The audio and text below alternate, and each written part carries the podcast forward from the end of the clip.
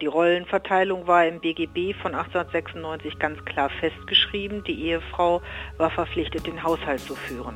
Das widersprach natürlich der Vorgabe, die 1949 im Grundgesetz mit Artikel 3 beschlossen wurde, dass nämlich beide Partner gleichberechtigt sind.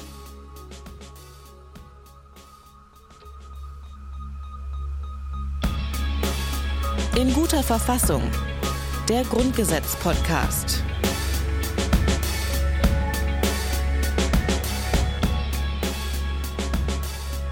Hallo und herzlich willkommen zu einer neuen Folge vom Grundgesetz-Podcast in guter Verfassung. Mein Name ist Rabea Schlotz und mir gegenüber sitzt Hajo Schumacher. Hallo Hajo. Ja, und äh, hallo liebe Rabea. Wieder einmal eines unserer zahlreichen, legendären, wunderbaren Treffen in unserer kleinen Podcast-Küche. Es ist grau draußen, aber wir sind auf den letzten Metern. Irgendwie liegt schon so ein leichter Spekulatius-Duft in der Luft. Mhm. Äh, wir treffen uns das vorletzte Mal. Ich weiß nicht genau, wie mein Leben ohne dich aussieht. Ich kann gerne noch mal regelmäßig es vorbeikommen. so therapeutische Besuche. Irgendwie bin ich froh, wenn wir diesen Ritt hinter uns haben, aber irgendwie wird auch was fehlen. Was können wir denn als nächstes machen? Die europäische Verfassung oder UN-Menschenrechts. Wir können doch mal irgendwas ohne Recht machen. Irgendwas ohne Recht. Vielleicht irgendwas, wo wir mehr darüber wissen. Also du bist zum Beispiel großer Harry Potter-Fan. Ja, das stimmt. Gibt es einen Harry Potter-Blog? Äh, es gibt 10.000 äh, Podcast? Podcasts. Okay, mhm. streichen. Von was? Wir können Preußen-Münster-Podcast machen. ich, ich schweige demütig. Mhm. Okay. Lass uns doch mal auf die letzte Folge schauen. Da haben wir über die Staatsbürgerschaft gesprochen. Ein Konstrukt, bei dem wir uns ja schon damals bei Artikel 16 gefragt haben. Da ging es um die Ausbürgerung und wir haben uns gefragt, wieso steht eigentlich nichts über die Einbürgerung. Mhm. Jetzt hier in Artikel 116 war dann geklärt, wer deutscher Staatsbürger ist, aber wie man die bekommt, stand auch da nicht drin. Aber das hat Konstantin Kuhle erklärt und er nennt uns nochmal einen Punkt, wie man die deutsche Staatsbürgerschaft bekommt. Mittlerweile ist dieses Abstimmungsprinzip aber durchbrochen. Auch äh, in Deutschland ist ja Migration seit vielen Jahren und Jahrzehnten ein Teil des äh, ganz normalen Lebens und deswegen gibt es jetzt auch das Geburtsortprinzip in Paragraph 4 äh, Absatz 3 des Staatsangehörigkeitsgesetzes und zwar für Kinder, die in Deutschland geboren werden, aber ausländische Eltern haben und diese Kinder können dann Deutsche werden, wenn ein Elternteil seit acht Jahren rechtmäßig seinen äh, gewöhnlichen Aufenthalt in Deutschland hat und eine Aufenthaltserlaubnis hat ähm, und weitere Voraussetzungen erfüllt. Heute widmen wir uns einem etwas anderen Thema. Wir widmen uns nämlich zum einen der Gleichberechtigung von Männern und Frauen und der Freizügigkeit. Jetzt könnte man denken, Sekunde, das hatten wir doch irgendwie schon mal. Wir mhm. erinnern uns an Artikel 3. Das mhm. ist also schon ein knappes Jahr her, dass wir darüber gesprochen ja. haben. Und wenn ein du Klassiker, noch mal eben man kann sagen, man kann sagen, ein, ein Artikel Klassiker, fast so wie die Menschenwürde, eines der ganz großen Grundrechte und das lautet, alle Menschen sind vor dem Gesetz gleich. Und dies nochmal Gleichheit weiter? vor dem Gesetz und dann, wichtig, Männer und Frauen sind gleichberechtigt. Genau. Haben wir eigentlich jemals gemessen, wer die größeren Redeanteile in diesem Podcast hat? Ich finde, das kann man ja auch mal einfach mal mathematisch wir nachweisen. Nicht gemessen, aber Fühl, fühlst du dich ungleichberechtigt in diesem Podcast? Ich habe das Gefühl, dass es sich über die 100 Folgen ausgleicht. Mal rede ich mehr ja. und mal hast du mehr gesprochen. Ich glaube, ich bin mehr so das Anekdotentier und du bist mehr so das Fachtier. Du bist das für das Aufregende und ich bin das für das Langweilige. Ja, aber du für das Wichtige und ich für das Unwichtige. Die Aufteilung würde ich jetzt aber nicht Boah, machen. Jetzt haben, wir uns, jetzt haben wir es uns gegeben. Also Männer und Frauen sind gleichberechtigt. Genau. Der Staat fördert die tatsächliche Durchsetzung der Gleichberechtigung. Klammer auf, bedeutet das Quote, Klammer zu. Gleichberechtigung von Frauen und Männern und wirkt auf die Beseitigung bestehender Nachteile hin. Das ist der legendäre Artikel 3. Genau, und warum wir jetzt nochmal darüber sprechen bei Artikel 117, liegt daran, dass sich Artikel 117 darauf bezieht. Was steht drin? Wir hören mal den ersten Absatz. Absatz 1. Das dem Artikel 3 Absatz 2 entgegenstehende Recht bleibt bis zu seiner Anpassung an diese Bestimmung des Grundgesetzes in Kraft, jedoch nicht länger als bis zum 31. März 1953. In Artikel 3, man bezieht sich hierauf, dass das entgegenstehende Recht zu Artikel 3 mhm. bis 53 aufgehoben werden muss, also bis 1953. Mhm. Denn faktisch erreicht man die Gleichstellung und auch insbesondere die Gleichberechtigung natürlich nicht über Nacht. Also die haben das vielleicht in Artikel 3 geschrieben. Mhm. Deswegen waren Frauen 49 ja aber noch lange nicht gleichberechtigt oder gleichgestellt. Deswegen gibt es hier die Frist um entsprechende Gesetze zu erneuern. Heißt, plötzlich hätten nämlich zahlreiche Gesetze, die vorher wirksam waren, durch diesen Artikel 3 ihre also Wirksamkeit verloren. Ganz normale Gesetze, jetzt keine genau. Grundgesetze. Nee, so bürgerliches Gesetzbuch, genau. Familienrecht. Genau. genau. Und mhm. dieses Chaos wollte man eben vermeiden, dass es plötzlich quasi so einen gesetzeslosen Raum gibt, in dem solche Bereiche wie Familienrecht eben nicht mehr geregelt sind. Und deswegen hat man hier eine Frist gesetzt, nämlich bis 1953. Und äh, vermutlich hätte man mit der Befürchtung auch ganz richtig gelegen, dass wenn man einfach gesagt hätte, mit dem Grundgesetz sind all diese Gesetze plötzlich unwirksam, ich glaube, das hätte nicht so gut funktioniert. Das hätte einfach ein riesengroßes Durcheinander bedeutet. Das ja. heißt, du hast wiederum zwei Grundwerte. Auf der einen Seite, ich sag mal, Rechtssicherheit. Wie lange gilt das noch? Und auf der anderen Seite Gleichberechtigung. Ja, genau. Und da, durch die Frist ist es ja, ist ja durchaus Druck da mal reingebracht worden. Mhm. Und wir mhm. müssen eines überlegen. Damals, Ende der 40er, Anfang der 50er Jahre, war dieses Deutschland, was wir als sehr, ich sag mal, sehr organisiert äh, wahrnehmen, es war einfach noch irre viel durcheinander. Ganz viele Männer waren noch in, ich sag mal, in russischer Kriegsgefangenschaft. Mhm. Es gab Tote, es gab Verletzte, es gab äh, äh, wahnsinnige psychische Leiden, es gab kaputte Gebäude, es gab eine Verwaltung, die erst so mühsam auf die Beine kam. Insofern kann der rigorose Mensch sagen, ja Mann, warum haben die sich so viel Zeit gelassen? Und der Pragmatiker sagt, ey, es braucht einfach eine Weile, bis es alles wieder so ans Laufen kommt. Genau, und dann ist aber jetzt natürlich die Frage, was war denn da festgeschrieben, dass es gegen diesen Artikel 3 gesprochen hat? Dabei hilft uns dieses Mal Anja Voisthoff. Sie ist die Abteilungsleiterin für Gleichstellungspolitik beim DGB-Bundesvorstand. Äh, die beschäftigen sich natürlich insbesondere auch mit der aktuellen Situation, wo wir auch schon hinkommen können. Und da kommt sie auch schon direkt ins Spiel. Denn direkt mal meine erste Frage an Sie. Was war denn damals so anders, dass es gegen Artikel 3 gesprochen hat? Ganz vieles sprach dagegen, weil damals äh, in Deutschland noch das bürgerliche Gesetzbuch aus dem Kaiserreich galt, in dem der Mann als Oberhaupt der Familie galt und auch ja, letzte Instanz in allen ehelichen Angelegenheiten war. Und äh, die Rollenverteilung war im BGB von 1896 ganz klar festgeschrieben. Die Ehefrau war verpflichtet, den Haushalt zu führen.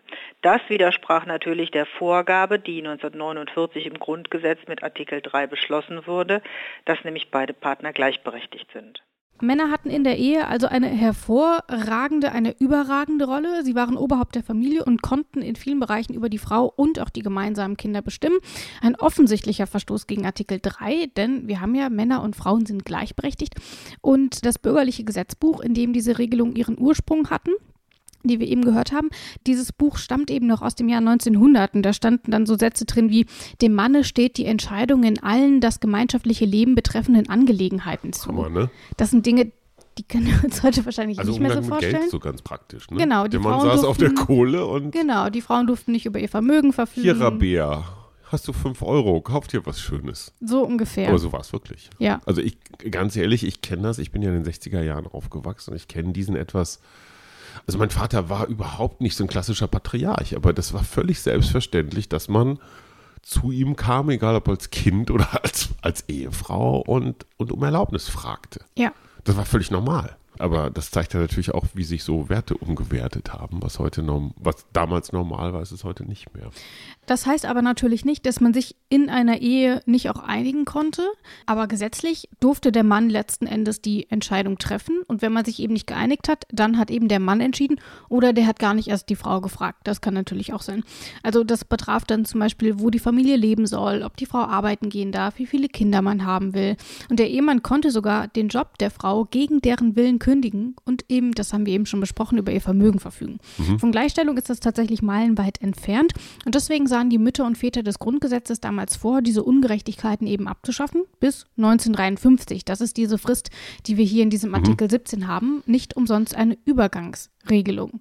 Tatsächlich ist es aber so, dass es die Bundesregierung auch bis 53, also vier Jahre später, nicht geschafft Mhm. hat, diese Gesetze neu zu gestalten. Das heißt, diese Frist hat man verstreichen lassen, denn nur wenige Monate vor Ende dieser Frist wurde der erste Gesetzesentwurf überhaupt erst eingebracht. Wir wissen ja, wie lange sowas dauern kann, gerade Ja. bei so einem umstrittenen Thema, wo viele Männer eben auch dagegen waren, dass die Frauen gleichberechtigt sind. Und das war eben auch so umstritten, dass es gar nicht erst verabschiedet wurde. Die früheren Gesetze, die ich eben genannt habe aus dem bürgerlichen Gesetzbuch, die waren zu dem Zeitpunkt dann übrigens aber sowieso nicht mehr gültig. Das heißt, man hatte genau dieses gesetzliche Chaos, was man durch diese Frist eigentlich vermeiden wollte, denn das Bundesverfassungsgericht hat entschieden, mit Ablauf dieser Frist sind die alten Gesetze ungültig, nichtig. Kannst du dich nicht mehr drauf berufen. Das heißt, wir hatten quasi einen gesetzlosen Zustand, weil keiner, genau. Und wäre man damit vor Gericht gegangen, es wäre schwierig gewesen, Klar. sich dort auf irgendwas zu beziehen. Und das wäre vor allen Dingen auf Kosten der Frauen gegangen oder ging auf Kosten der Frauen, weil das waren, das war die Gruppe, die ihre Rechte dann nicht durchsetzen konnte. Genau. Und das zog sich dann auch noch ziemlich lange hin, nämlich bis 1957. Da nämlich wurde das sogenannte Gleichberechtigungsgesetz verabschiedet. Weißt du denn, was das ist? Ähm, das ist ganz interessant, weil es ist ein Gesetz, das den Auftrag des Grundgesetzes nochmal formuliert hat. Also letztendlich die Umsetzung des Grundgesetzauftrages in die normalen, in das einfache Recht. Das heißt aber auch, dieses Gleichberechtigungsgesetz ähm, hat nicht sofort alle anderen Gesetze ersetzt oder verändert, aber hat mal so eine Norm geschaffen. Und da stand eigentlich nichts anderes drin als das, was auch im Grundgesetz steht, nämlich Männer und Frauen sind gleichberechtigt. Was genau drin stand, das erklärt nochmal Anja Voisthoff. Im Gleichberechtigungsgesetz wurden vor allem eheliche Angelegenheiten äh, geregelt. Und ähm, wichtig war, dass sozusagen die Vorrangstellung des Mannes und der Letztentscheid, den er hatte, ähm, abgeschafft wurden. Das allerdings wohl nur mit sehr knappen Mehrheiten und nach einer sehr, sehr langen Diskussion. Schauen wir uns dieses Gleichberechtigungsgesetz doch mal genauer an. Es ist der Grundstein der Gleichberechtigung in Deutschland. Denn gerade dieser Stichentscheid, den Anja Voisthoff hier gerade genannt hat, war besonders wichtig.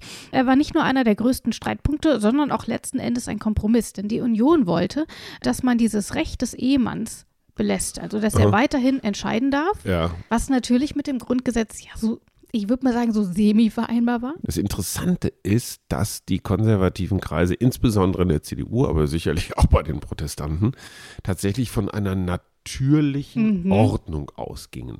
Das heißt, der liebe Gott hat das so vorgesehen. Ja. Dass ne, der Mann, äh, nee, wie ist das? Das Weib ist dem Manne untertan oder irgendwie sowas steht doch in der Bibel. Kann schon das sein. ist die natürliche Ordnung. Ja. Und das ist halt das, das Schlimmste, was in einem Recht auftauchen kann, weil es ist total unänderbar. Unabänderlich, weil wenn es etwas eine natürliche Ordnung hat, ne, dann wird Das nichts ist- verhandelt. ist es die natürliche Du behältst du Ordnung. wohl die Klappe, ich rede. weißt du, das wäre jetzt die natürliche Ordnung. Ich darf nur was sagen und du darfst mich nicht unterbrechen. Totaler Bullshit. Und natürlich haben im Wesentlichen überwiegend katholische Patriarchen dieses Recht für sehr praktisch gehalten, weil es eine Machtfrage war. So, und ja auch ganz praktisch, mal ganz abgesehen davon. Und insofern gab es dann natürlich Verzögerungsstrategien auf allen Ebenen. Und man hat da halt wirklich, wie gesagt, bis 57 hat sich das gezogen. Da sieht man mal, wie verfahren diese Diskussion war. Die SPD wollte diesen Stichentscheid abschaffen, die ähm, CDU und auch CSU wollten es eben beibehalten. Und letzten Endes wurde dieser Stichentscheid zwar grundsätzlich abgeschafft, galt aber für die Kindererziehung nach wie vor bestehen. Das heißt, der Mann durfte nicht mehr alles entscheiden, aber wenn es irgendwie um die Kindererziehung ging, dann durfte er eben nochmal entscheiden. Und die Argumente, sowohl für und auch gegen den Stichentscheid waren ganz, ganz unterschiedlich. Ein Argument gegen diesen Stichentscheid war zum Beispiel, dass die Autorität der Mutter gegenüber der Kinder dadurch eingeschränkt wird und dann hören die halt auch grundsätzlich nicht. Was natürlich schwierig ist, wenn die Mutter eigentlich für Haushalt und Erziehung zuständig sein soll. Ein anderes Argument für den Stichentscheid, das hast du eben schon genannt, da wurde eben auch mit der natürlichen Stellung des Mannes argumentiert und so hat man sich dann eben da fest verfahren. Das heißt, letzten Endes ist es abgeschafft worden, aber ist eben im Bereich der Kindererziehung noch geblieben. Ähm, außerdem wurde zum Beispiel noch die Zugewinngemeinschaft eingeführt, sodass Frauen im Falle einer Scheidung nicht vollkommen leer ausgingen, weil sie während der Ehe nicht gearbeitet hatten, was sie ja viele Jahre lang auch gar nicht durften ohne die Zustimmung des Mannes. Und das gilt übrigens bis heute. Ja, ich will. 2018 wurden in Deutschland 449.466 Ehen geschlossen. Ein neues Hoch. In den Jahren zuvor waren es meist unter 400.000 gewesen. Wer heiratet, muss sich auch Gedanken um seinen Besitz machen. Soll alles geteilt werden? Was soll auch weiterhin nur mir gehören? Und was passiert im Falle einer Scheidung? Es ist noch gar nicht so lange her, da gingen Frauen nach der Scheidung in der Regel gänzlich leer aus. Viele verheiratete Frauen gingen keiner Erwerbsarbeit nach, sie kümmerten sich um die Kinder und den Haushalt. Dadurch hatten sie selbst selten eigenes Geld oder Besitz. Im Zuge der gesetzlichen Gleichberechtigung hat sich das geändert. Frauen konnten leichter arbeiten gehen. Man hat also auch das Eherecht geändert. Die Zugewinngemeinschaft war damals großer Streitpunkt und gleichzeitig große Errungenschaft. Und das funktioniert so. Was einem schon vor der Ehe gehört hat, gehört einem auch weiterhin, selbst nach der Scheidung. Das gilt übrigens auch für Schulden. Der Ehepartner oder die Ehepartnerin müssen dafür nicht gerade stehen. Und auch was während der Ehe erwirtschaftet wird, gehört nur einem selbst. Es sei denn, man schließt gemeinsam Verträge ab oder erwirbt zu zweit Eigentum. Relevant wird die Zugewinngemeinschaft insbesondere bei einer Scheidung. Dann nämlich kann der oder diejenige, die während der Ehe weniger Vermögen erwirtschaftet hat, einen Zugewinnausgleich verlangen. Um diesen zu ermitteln, wird, ganz vereinfacht gesprochen, der geringe Zugewinn vom höheren Zugewinn abgezogen und das Ergebnis halbiert. Daraus ergibt sich schließlich der Anspruch auf Zugewinnausgleich. Allgemein war das Gesetz aber tatsächlich durchzogen von Kompromissen, ähm, so zum Beispiel auch beim Arbeitsrecht. Sie durften zwar dann ohne die Einwilligung des Mannes arbeiten gehen, aber nur, wenn dadurch nicht die Haushaltsführung beeinträchtigt wurde und auch die Kindererziehung weiter problemlos lief. Das heißt, Frauen durften zwar arbeiten gehen, hatten mhm. aber trotzdem nach wie vor den mhm. kompletten Haushalt alleine zu aber, ne? schmeißen, ne? ja. was dann natürlich für viele schon ein Kriterium war, warum sie eben nicht arbeiten gegangen sind. Da stand dann genau drin, ich lese mal kurz vor, sie ist berechtigt, erwerbstätig zu sein, soweit dies mit ihren Pflichten in Ehe und Familie vereinbar ist. Nett, oder? Aber das heißt wirklich so, ich bin jetzt hier der Boss als Mann und Patriarch und pass mal auf. Liebelein, jetzt mach mal schön die Beine breit. Und das ist letztendlich gesetzlich festgelegt. Ja. Das zeigt natürlich auch um Gottes Willen, ich will, ich will jetzt hier gar nichts relativieren, das zeigt aber auch, liebe Feministinnen, wo diese Gesellschaft herkommt und was hier in den letzten 20, 30, 50 Jahren passiert ist in diesem Land, das ist schon ganz schön viel. Weil, wie gesagt, wir kommen aus dem Mittelalter und sind jetzt in der Neuzeit. Man muss sich dabei halt auch mal die Zeitspanne anschauen. Mhm. Zum Beispiel, dass die Frauen nur arbeiten gehen durften, wenn sie den Haushalt nicht vernachlässigt haben. Das wurde erst 1977 Hammer, ne? geändert. Ne? Ja. Also es sind wirklich Zeiten, also. 23, das ist gerade mal 40 Jahre her. Genau. Ja. Und von der Frau da stand dann nämlich dann drin, 1977 in diesem Gesetz, von die Frau führt den Haushalt in eigener Verantwortung. Sie ist berechtigt, erwerbstätig zu sein, soweit dies mit ihren Pflichten mhm. in Ehe und Familie vereinbar ist. Wurde dann zu, die Ehegatten regeln die Haushaltsführung in gegenseitigem Einvernehmen. Das war dann letzten Endes das, worauf man sich 1977 geeinigt hat. Okay, das finde ich aber dann schon ganz, ganz modern. Oder ist da irgendwie noch ein Trick dabei? Gegenseitiges Einvernehmen? Das heißt, wenn der naja, Mann sagt, nö, habe ich keinen Bock drauf, das kann natürlich passieren, aber, aber erstmal gesetzlich. Ja. Das ist ja erstmal der gesetzliche okay. Rahmen. Man muss sich ja überlegen, dass diese ganzen Gesetze das private Zusammenleben von Menschen, also wirklich das sehr intime Zusammenleben mhm. von Menschen geregelt haben. Ja, klar. Und das ist dann eben, wie du sagst, gerade erstmal 40 Jahre her. Und heute sind das eben Dinge, die für uns selbstverständlich sind. Für uns ist es vorstell ist schwer vorstellbar. Also wenn mein Partner mir sagen würde, ja, du darfst zur Arbeiten gehen, aber nur wenn du mir abends was zu essen kochst, dann würde mhm. ich immer sagen, ja, pff, ja, du und mich er auch. nicht, genau. Ja, ja.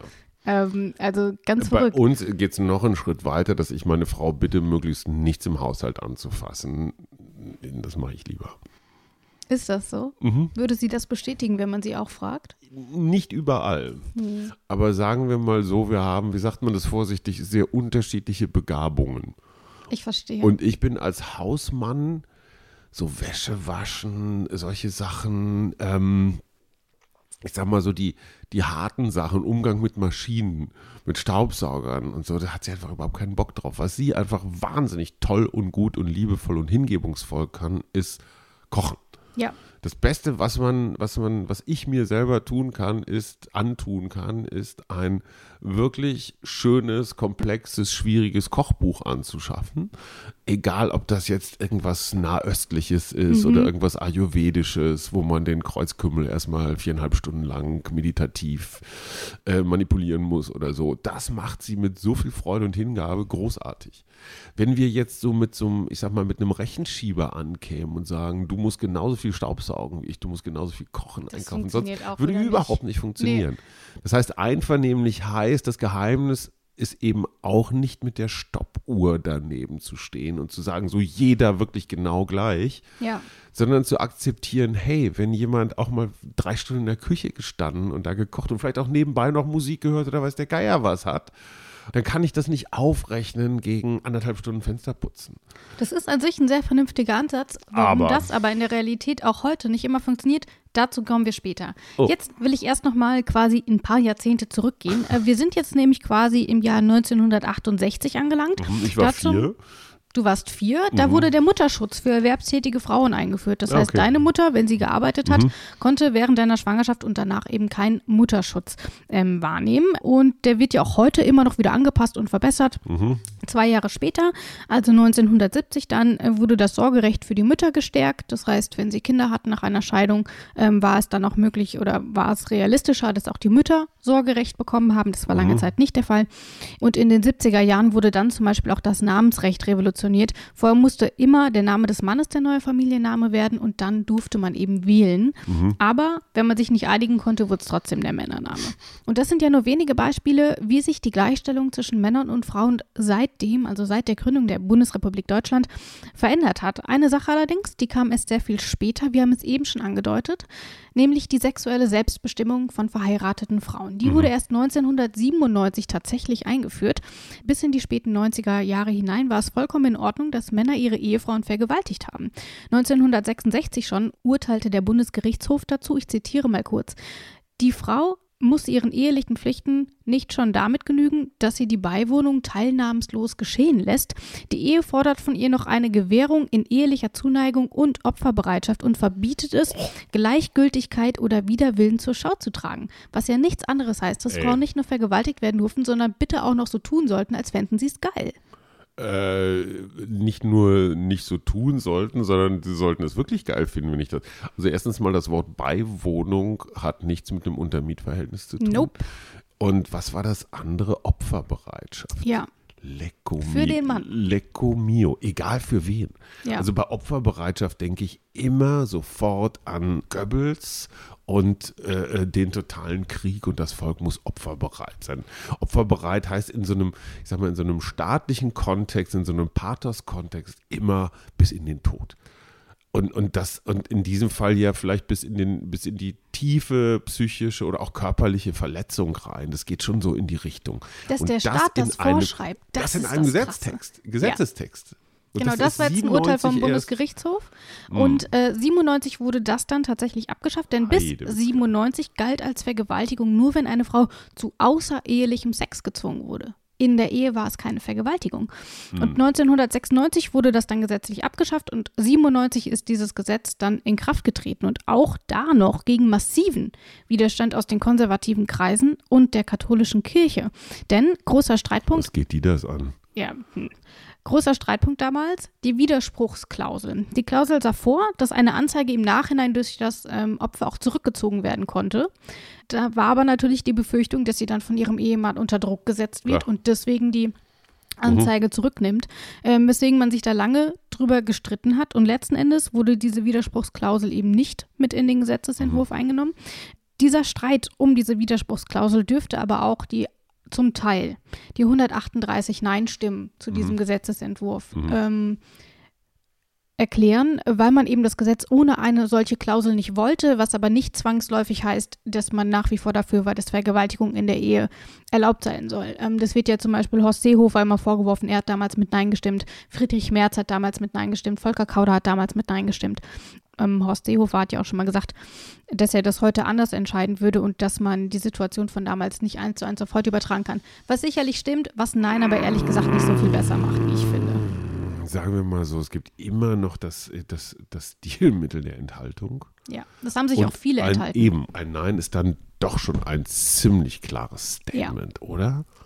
Und wenn ich unsicher bin aus irgendwelchen Gründen, kann ich mich immer noch enthalten und da kann dann in meinem Wahlkreis der Pfaffe oder wer auch immer Jetzt aber, wir haben, wir sind quasi eben 22 Jahre vor heute angekommen, als eben die Vergewaltigung in der Ehe strafbar wurde und heute eben auch nach wie vor ist. Wie aber ist die Lage heute? Wie schätzen wir das heute ein? Wie sieht es nicht nur mit der Gleichstellung auf dem Papier aus, weil ich glaube, die haben mhm. wir mittlerweile, sondern wie sieht es vielleicht auch mit der Gleichberechtigung aus? Und dazu habe ich ein kleines Interview mit Anja Voisthoff geführt und das ist dabei rausgekommen.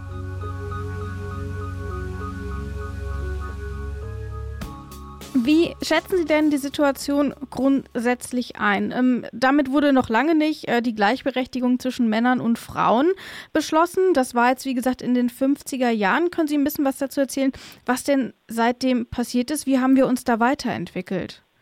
Also die Gleichberechtigung wurde schon 1949 beschlossen und dann auch mit den Regelungen aus dem Gleichberechtigungsgesetz zum großen Teil umgesetzt. Danach gab es ja noch viele Entscheidungen des Bundesverfassungsgerichtes und weitere Gesetzgebungen, die ähm, dann sozusagen die Gleichberechtigung noch weiter umgesetzt haben.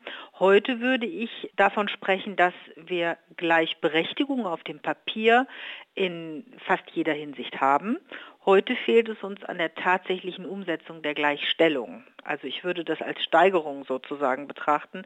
Die Frage Gleichberechtigung auf dem Papier, die wir sicher in fast allen Fragen haben, und tatsächliche Umsetzung der Gleichberechtigung in Form einer Gleichstellung, also die ähm, tatsächliche gleichberechtigte Teilhabe von Frauen und Männern am Wirtschaftsleben, an der, am gesellschaftlichen Leben, an der Politik.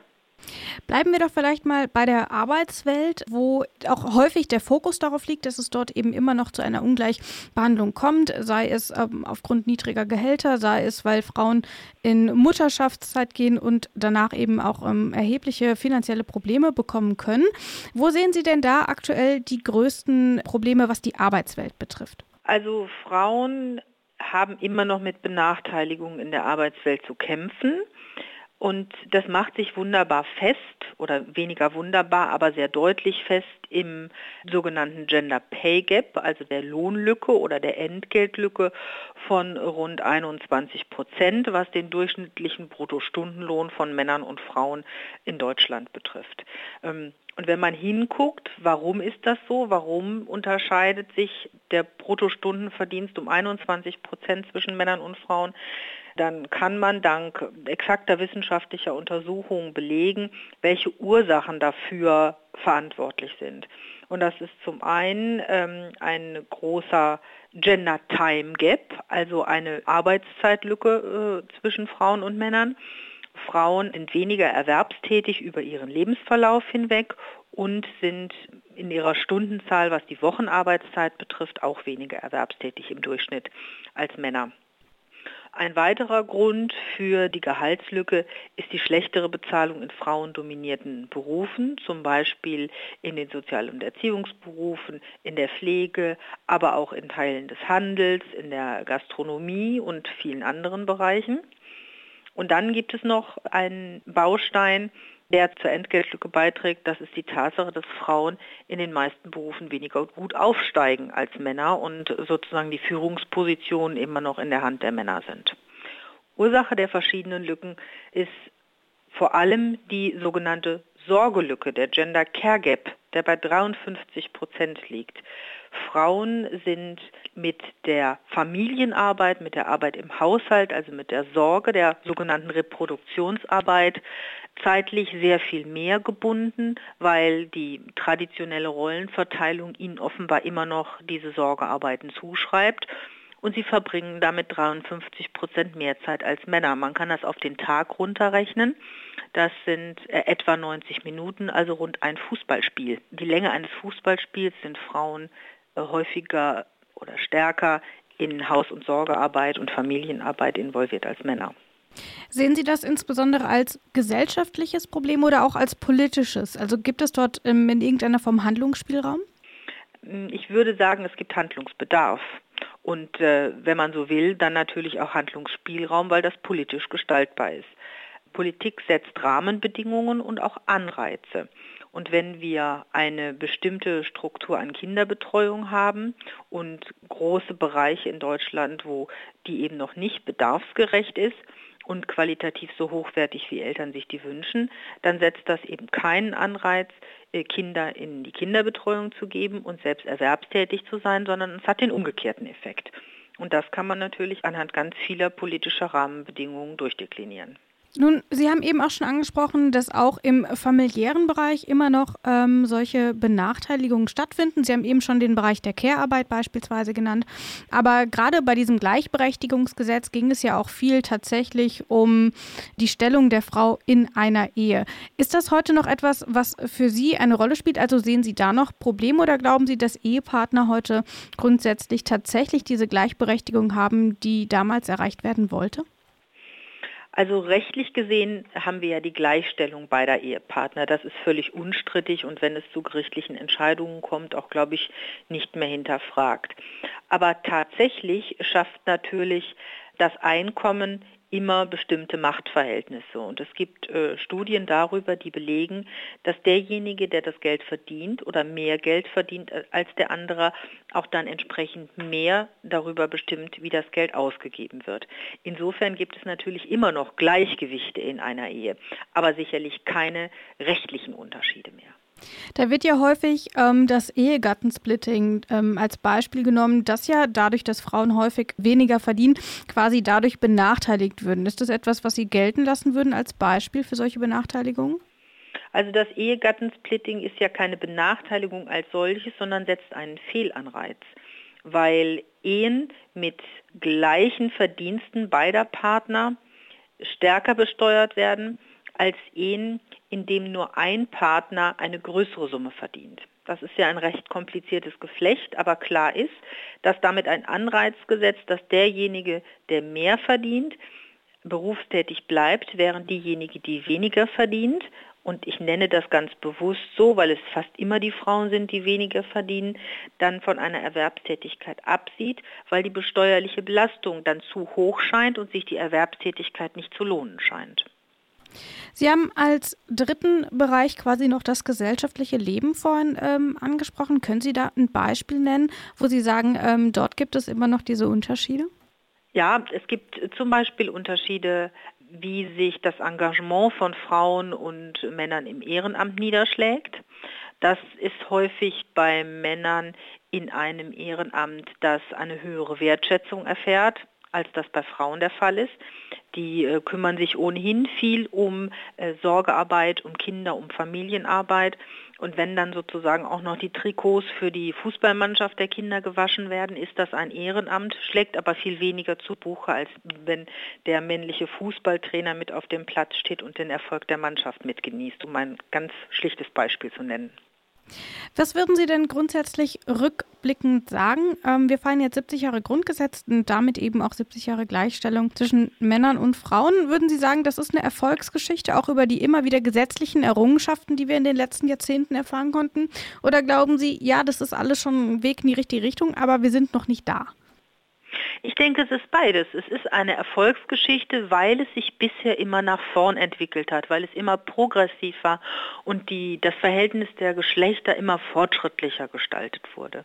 Aber ähm, es ist natürlich alles sehr langsam gegangen. Wir haben viele Jahre, Jahrzehnte für manche Entwicklung gebraucht. Und ich sehe natürlich durch die Debatten, die wir häufig jetzt in der gesellschaftlichen Diskussion wahrnehmen, auch den Fortschritt, den weiterwährenden Fortschritt bedroht wenn wir sehen, was Rechtspopulisten ähm, an Meinungen vertreten, was Rechtspopulisten für Forderungen aufstellen, welche Nachfragen sie im Parlament haben, dann scheint mir das doch darauf ausgerichtet, auch die bisher erreichte Gleichberechtigung und den bisher erreichten Stand der Gleichstellung zwischen Frauen und Männern äh, zu unterhöhlen. Wenn Sie sich ein politisches Instrument aussuchen dürften, um ähm, mehr Gleichberechtigung zwischen Männern und Frauen voranzubringen. Gibt es da eins, wo Sie sagen, das brauchen wir jetzt möglichst schnell oder ist das eher ein kleinteiliges Puzzle? Ich glaube, das macht die äh, Gleichstellung so schwierig, dass es sich eben äh, um ein Puzzle aus ganz verschiedenen Bausteinen handelt. Äh, wenn wir nur eine Schraube anziehen müssten, damit sich das ähm, Verhältnis zwischen Frauen und Männern grundlegend ändert, wäre die sicherlich auch nicht leicht zu drehen, aber dann wüssten wir genau, dass wir einen großen Effekt erzielen.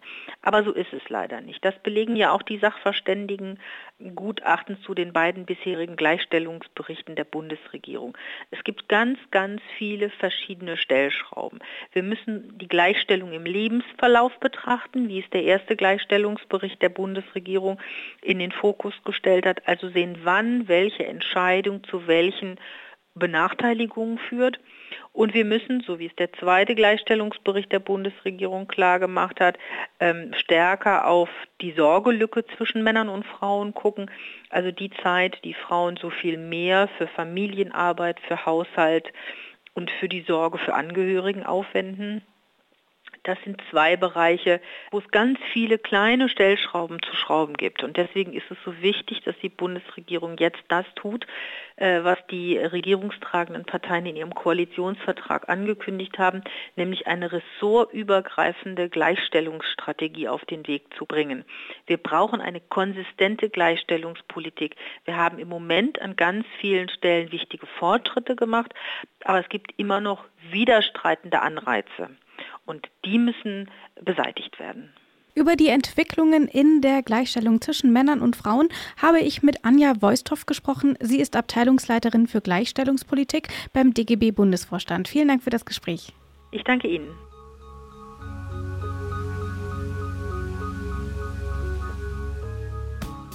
Ich stelle jetzt mal zwei so typische Männerfragen. Ja. Aber alles das, was mit, ich sag mal, Steuern, Versicherung, Stromlieferantenvertrag, Check 24, ja.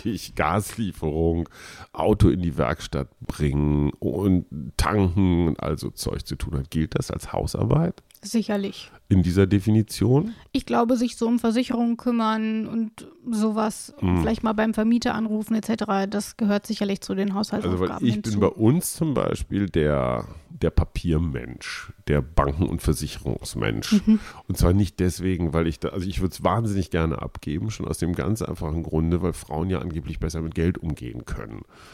Und ich habe das meiner Frau auch schon mehrfach liebevoll angetragen, habe gesagt, hier Schatz, hast du den ganzen, das ganze Gerümpel. Gesagt, no, und sie hat mich sehr nett angelächelt und es kommentarlos wieder zurückgeschoben.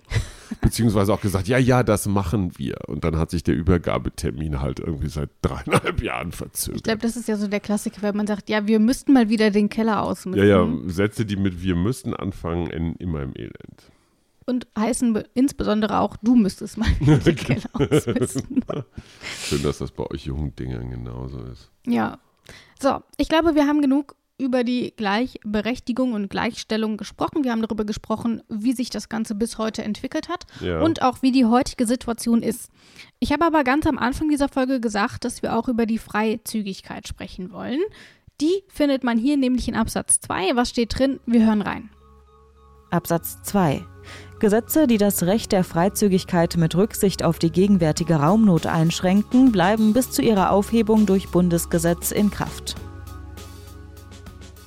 Das heißt, da werden wir uns nicht so lange mit befassen. Die Freizügigkeit darf eingeschränkt werden wegen der aktuell bestehenden Raumnot. Da müssen wir uns wieder zurückversetzen. Mhm. Das war kurz nach Kriegsende, wenige Jahre danach. Viele, viele Wohnungen waren zerstört. Es gab große Flüchtlingsbewegungen, mit denen wir uns in äh, der Folge zu Artikel 119 noch beschäftigen mhm. wollen.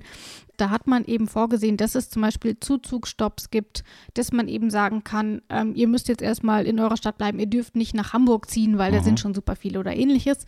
Tatsächlich ist es aber so, dass der Artikel damals tatsächlich eher von geringer Bedeutung war. Man hat nicht allzu viel davon Gebrauch gemacht und heute spielt er natürlich überhaupt keine Rolle mehr, weil ähm, dieser Artikel bezieht sich auf die aktuell bestehende Raumnot. Mhm. Das war 1949. Das ist heute tatsächlich nur noch sehr mhm. schwer anwendbar.